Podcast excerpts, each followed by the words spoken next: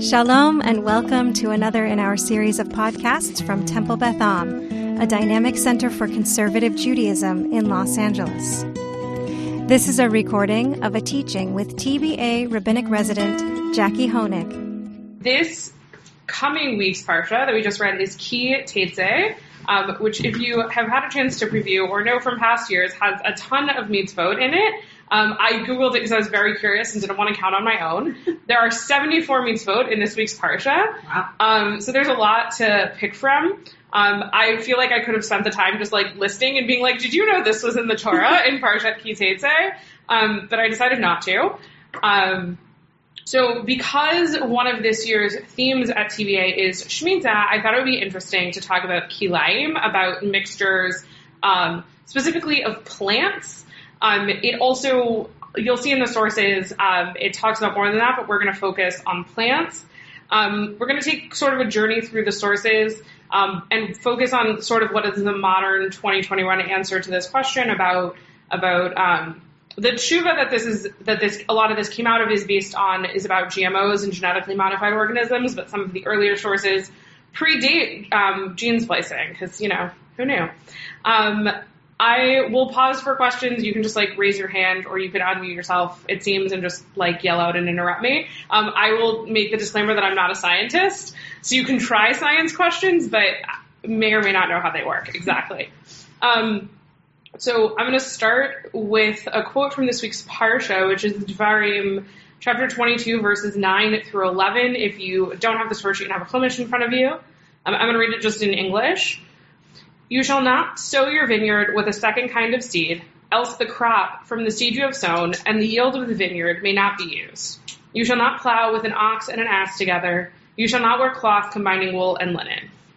So in this original source, we've got three um, separate prohibitions of mixing. We've got plants, animals, and garment lint types of fabric and garments. Um, this is technically a recap. We saw this earlier um, in Vayikra chapter 19, verse 19.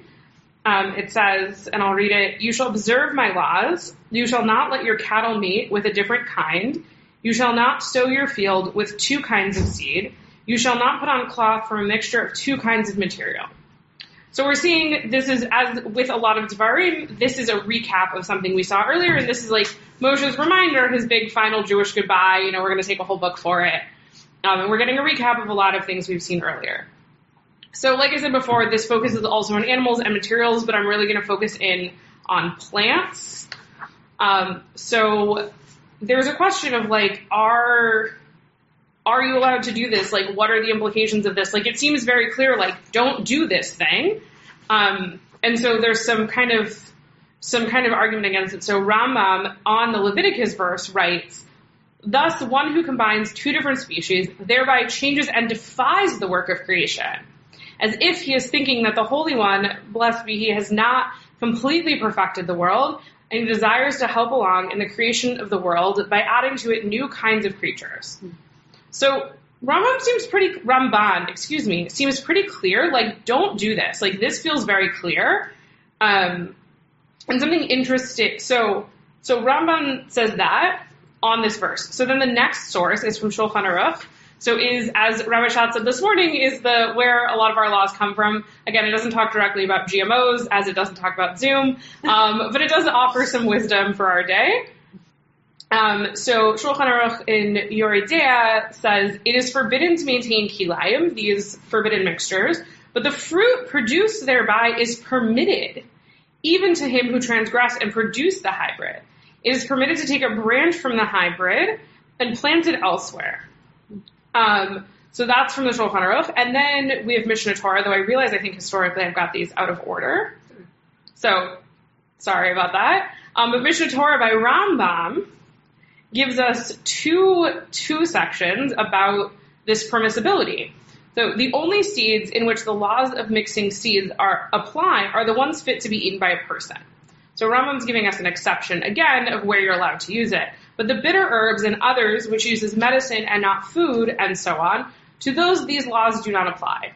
So it's giving us another like it seems really clear cut to start with, but then it's giving us this, you know, another exception, excuse me.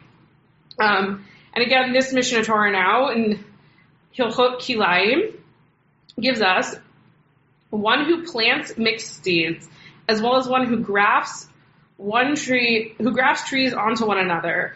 Although he is lashed, the, they, the produce, are nonetheless permitted to be eaten, including the one who planted them himself, because the prohibition only applies to planting them. It is also permitted to plant a branch from a grafted tree and to sow seeds from a plant that was originally from mixed planting.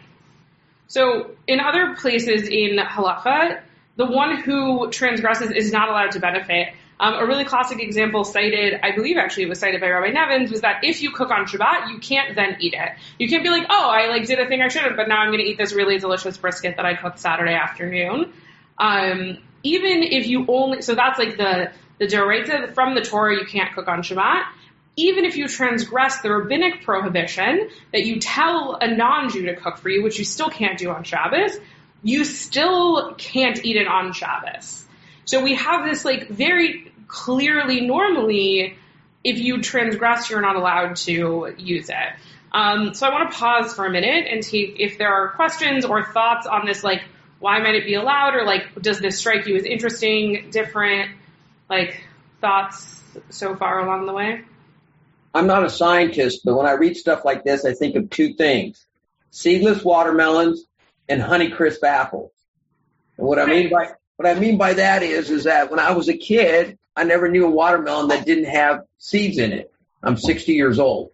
And I'm saying is that, and I never recalled ever seeing a Honeycrisp apple.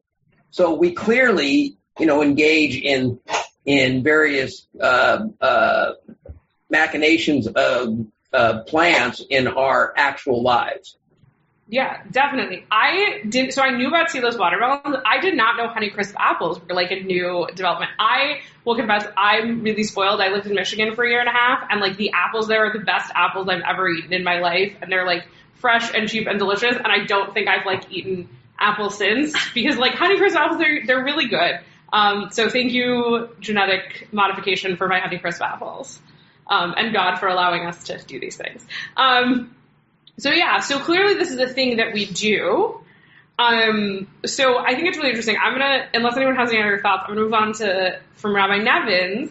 Um, but, Rabbi, is it, but isn't it okay to have Honeycrisp apples and to have seedless watermelon because it's something you're going to eat? Isn't that what we just learned? Yeah. Okay. So it's fine because it's not because it's something you're going to eat. It's because you, even the one who did the kilayim, who did the mixing, is allowed, is permitted it, even though it seems clear that you're not. And so the question is why? Why? But it says in the Mishnah Torah the only seeds in which the laws of mixing seeds apply are the ones fit to be eaten by a person. So I guess all I'm saying is, isn't it okay to create a Honeycrisp apple, or to, which I just ate today and is delicious, um, or and is it okay to create water uh, seedless watermelon? I was to say waterless seedless seedless um, because because it's something that you know that you're going to be eating later on. Isn't that what the Mishnah Torah saying? So Mishnah Torah here is talking about that you're allowed to do it for bitter herbs and medicine and not food in one four. And then one seven is saying that you're allowed to eat. You get lashed for it, but then you're allowed to eat it. Does the Torah say why you can't, why these things can't be mixed? No, it's considered one of the chukim. So the verse right before, which I don't have in front of me, but it's interesting that you ask that. Hold on, now I'm going to look it up because I want to read it to you. Before it, and I think, if I remember correctly, if not, then it's somewhere else. Uh, hold on, I'm in Shoftim. I'm real close. It's 22.8. Specifically names it as. Okay, it's not in here. Maybe it was before the Leviticus verse. In one of these places, oh, it's in the Vayikra verse. Sorry, it's staring me in the face. At chukotai tishmeru. So it specifically calls it a chuk. So often when we talk about categories of Jewish law, we have chukim and mishpatim. We have our mishpatim that like sort of makes sense. Like, don't murder and honor your parents. And the way the hukim are the things we do, like, stam because God says so. And so it's really invoked here that this is a thing that you should do because God says so. Well, one of the things that I uh, might struck me when I read this was that there's so many things in Judaism that are characterized by separateness. you know, we separate milk from meat, we separate the Shabbat from the week, we separate wool from linen. So we're separating, you know, the making sure that you know we we we do this. So we see this a lot. But I, when I first read this, I wanted to say that I viewed this as being limited to vineyards. I mean, if you look at the first statement, you shall not sow your vineyard with a second kind of seed. I didn't. I mean, I, I, it's interesting they expanded it to food and all these types of things, but it seemed like it was specifically talking in in the Torah to vineyards, which really doesn't touch, you know, unless you're making wine out of apples or something, you know.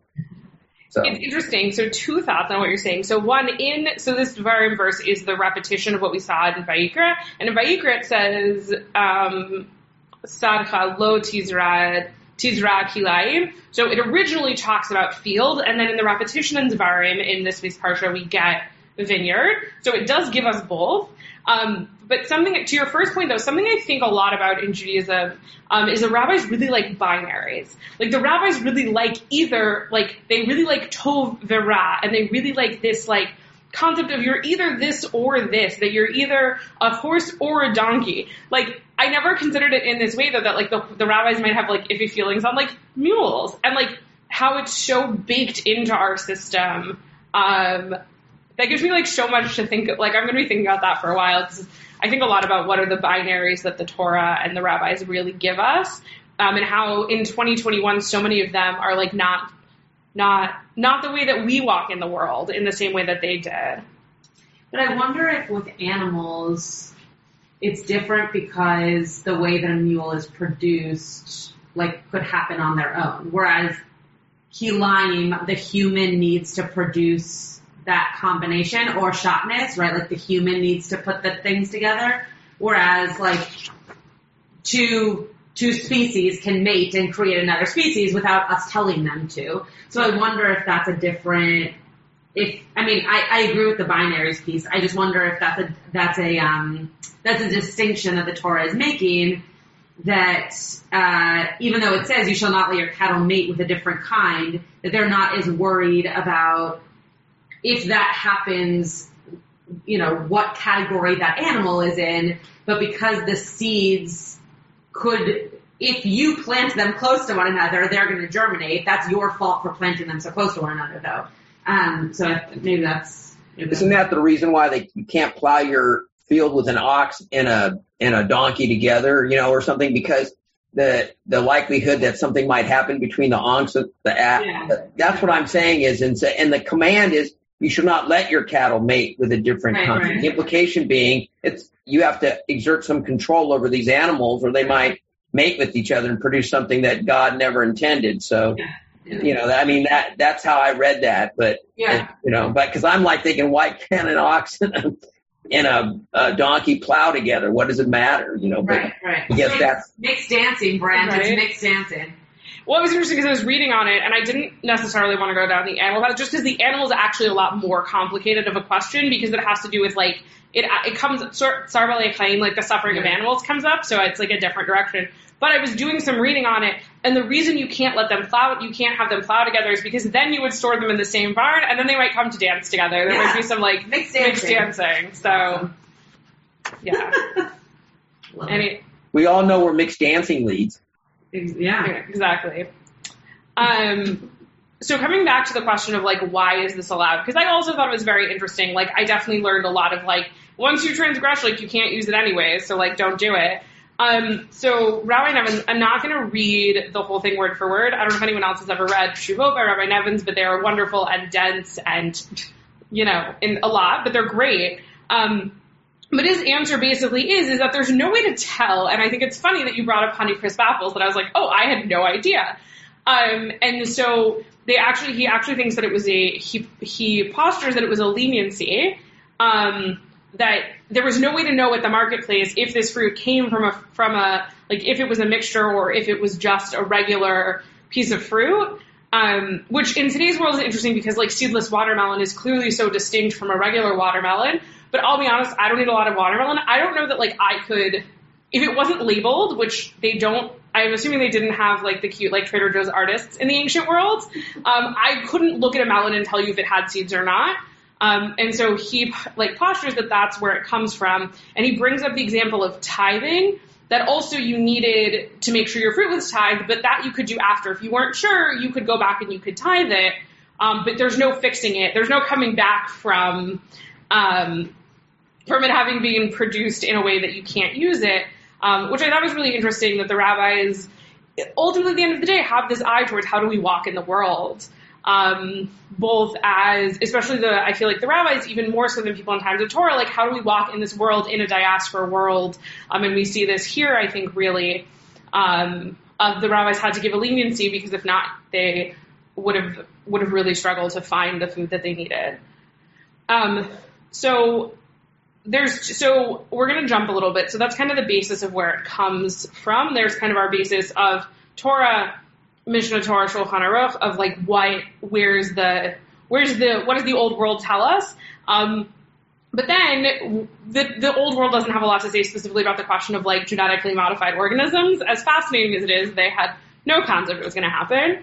Um, so when addressing it in this tshuva, Rabbi Nevins prefaces a little bit with there's two when it comes to novel questions of halacha, there are two different approaches. There's legal formalism and values informed, um, or purposive legal interpretation. That is the word I wrote it down so I wouldn't butcher it. Um, so the Tiferet, Israel um, gives us the legal formulas, legal formalism argument, excuse me, and he says, for regarding any manner where there is no known reason to forbid it, then it is permitted without necessitating a reason, for the Torah did not mention the entire range of permitted actions, only those things that are prohibited. So he basically comes in and says, Torah didn't say, don't genetically modify your fruit, have at it. Um, which I think, at least for me in 2021, feels really, for me, it feels very challenging. I can't imagine even in the deepest of deepest Bible codes where they would have been like, it's allowed to use Zoom on Shabbos or it's allowed to eat seedless watermelon. And so for me, like this argument I find challenging. Um, so the other argument that he lays out is a values um, informed decision, and it ends up having a lot of ethical questions. So he talks about you can genetically modify three kind of sorts of broad categories. Um, so you can genetically modify plants and animal uh, plants. So we have lots of genetically modified like corn nowadays um, that grows bigger and stronger and is more resistant to pests. Um, you can genetically modify animals. Um, so first of all, you can clone an animal like Dolly the sheep that I was fascinated by as a child. Um, but you can do that, and then you get into genetically modifying humans. Um, and they all sort of fall under this question of kilaim, of like, this is the closest thing it falls under, of like, this is where the Torah went with, with blending things. Um, so, um, so in talking about humans, sorry, I just flipped over my source sheet, and it is. Oh, sorry. it's fine. I was just like, huh, what did I write next? And we'll see what happens. Um, so, um, so in the Tshuva, Rabbi Nevins talks a lot about like the concept of eugenics when it comes to genetically modifying humans. Um, so that's like a totally different set of questions. Um, but he really comes back. I really wanted to focus it in on plants. And the implications are really different. So the reason that that people nowadays genetically modify plants, generally, from my understanding, has to do with um, the ability to produce more crop, to produce it more easily. It becomes less water dependent. Um, like rice, you can now grow more rice. I think in some things they've extended the season. Um, and this really hangs on, um, it really, really hangs on the fact that you can, that it's permitted, um, in all of these ancient, um, sources. Um, I, do you, yeah. yeah. So there's also a tshuva that's super interesting, also a little bit dense, um, on sorry one second. It's called Curiouser and Curiouser, which it took me a really long time to find it because that's the name of it, and it's about um, the kashrut of genetically organized mm-hmm. foodstuffs by Rabbi Avram Israel Reisner. Um, and he, again, it's very long. I put the whole thing here if it's like interesting to you. Um, but in summation, basically he, so as early as the Tosefta, this, these prohibited the products of the prohibited mixing were allowed. It's from very early sources. Um, and so he comes back and says that like that that was clearly forbidden was then permitted to them. It was clearly forbidden to put your seeds in the same pot and then grow a tree from it. Um, if that was so clearly forbidden, but the fruit of that tree was permitted, all the more so that genetic engineering that's not covered in Torah, that's not this very direct act of seed and seed and in the same row, um, is permitted um, even for Jews, that Jews can do this act of genetically engineering plants and foodstuffs. Um, he doesn't really talk about he doesn't talk about humans at all, um, but he does a little bit talk about animals. I just want to point to number three, his conclusion at the end. Um, on the matter of gross changes in the characteristics by which species are recognized, it remains necessary to engage in further study and consideration. So he also kind of gives similar but different to Rabbi Nevins and basically says like plants have at it. Like you want to genetically modify your corn and your rice and your Honeycrisp apples, like go for it. Um, but he also really um, is not into the animal thing.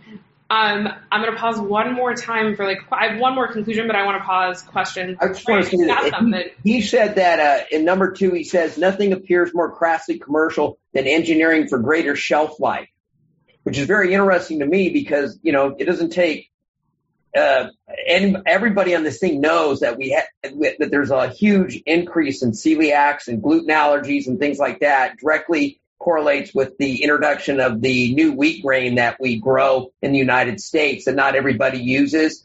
And we used to grow a totally different wheat, but the new wheat grain, which is genetically engineered, is not particularly good for you. I mean, it stores well and it feeds the world and we export it, but it's not the same grain that our grandparents ate.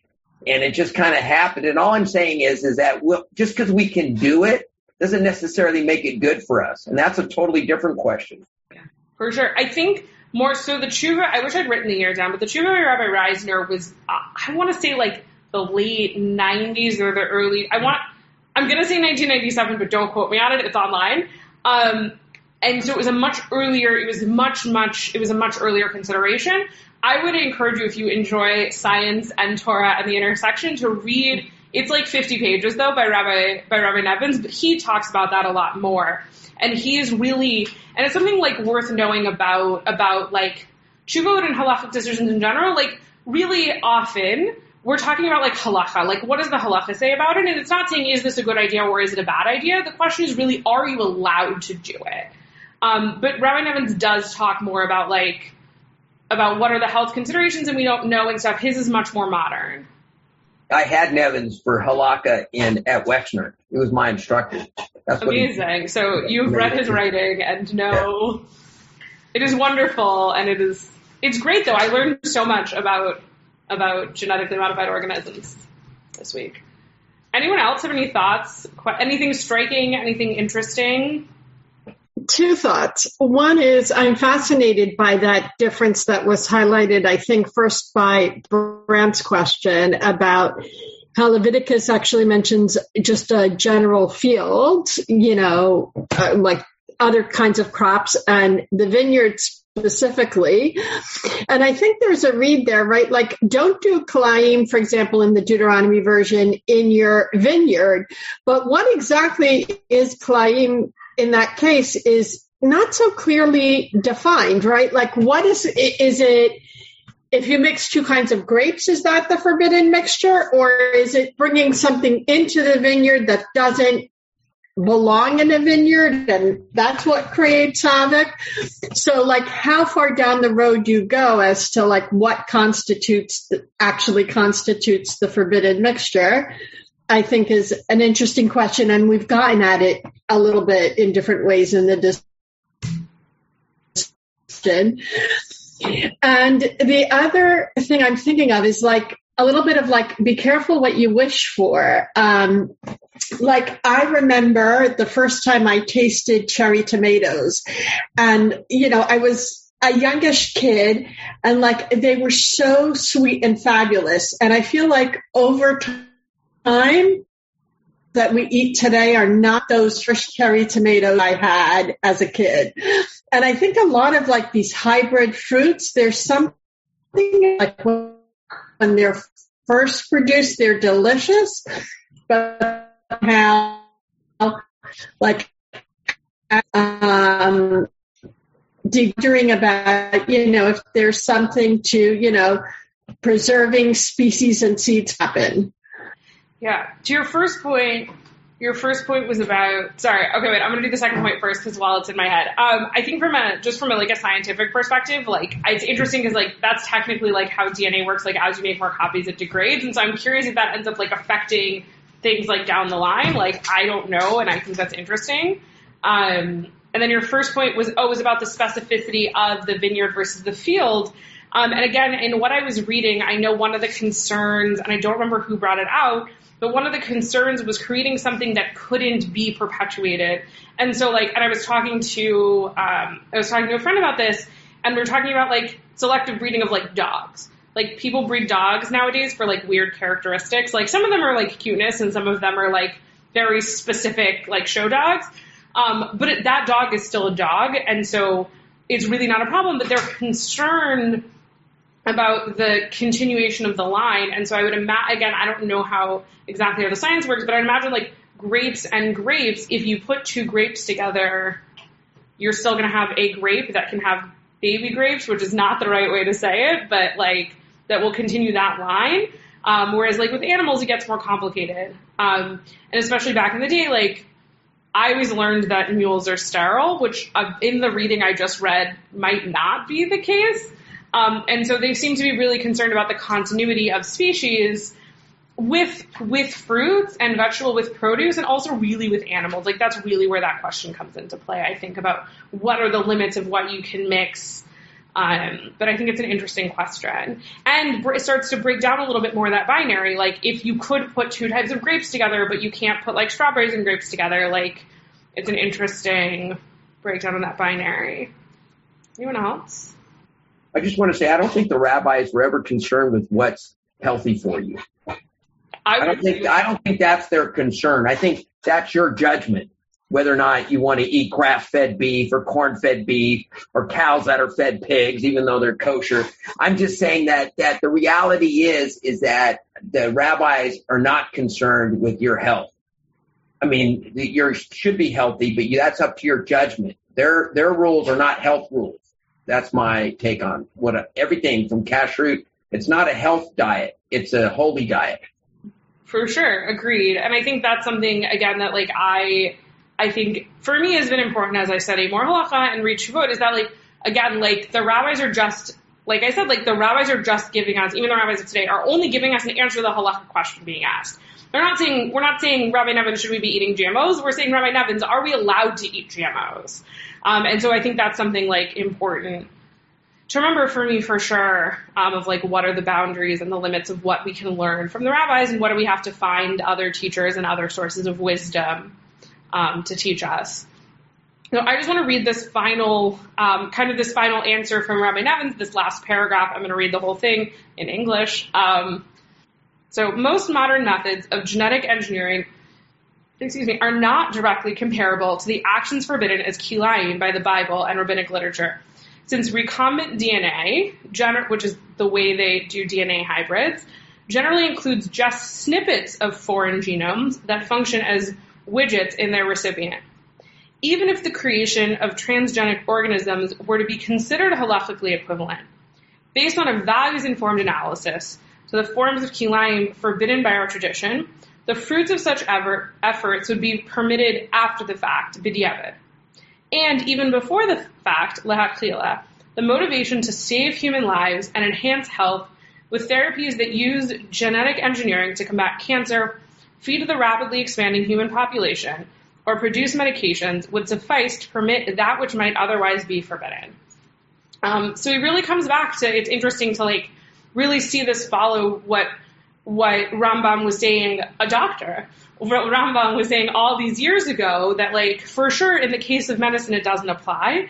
Um, and to really apply that and say, like, we have, um, we have, it was a thing that was sort of permitted after the fact, and it benefits so much that we now can do it before, and that's okay. Um, and I think it's really interesting to take this thing that feels this is something I really love about halacha is to take something like kilayim that's this one piece in 74 things that you just read, um, and like really what are the modern questions that are being asked and answered about this ancient text and how do we find it in relevance in our lives? Um, and so I hope next time you um, eat some seedless watermelon or Honeycrisp apples, um, or you leave something sitting on your shelf a little longer than you expected and it's still fine. Um, I hope you consider that the rabbis say it's okay. You can enjoy that Honeycrisp apple, um, and the apple a day will keep your uh, will keep your doctor away. You have been listening to another in our series of podcasts from Temple Beth Am, a dynamic center for conservative Judaism in Los Angeles. If you enjoy these podcasts, we invite you to write a review on the Apple Podcast site or wherever you get your podcasts. For more information about Temple Beth Am Los Angeles, go to tbala.org.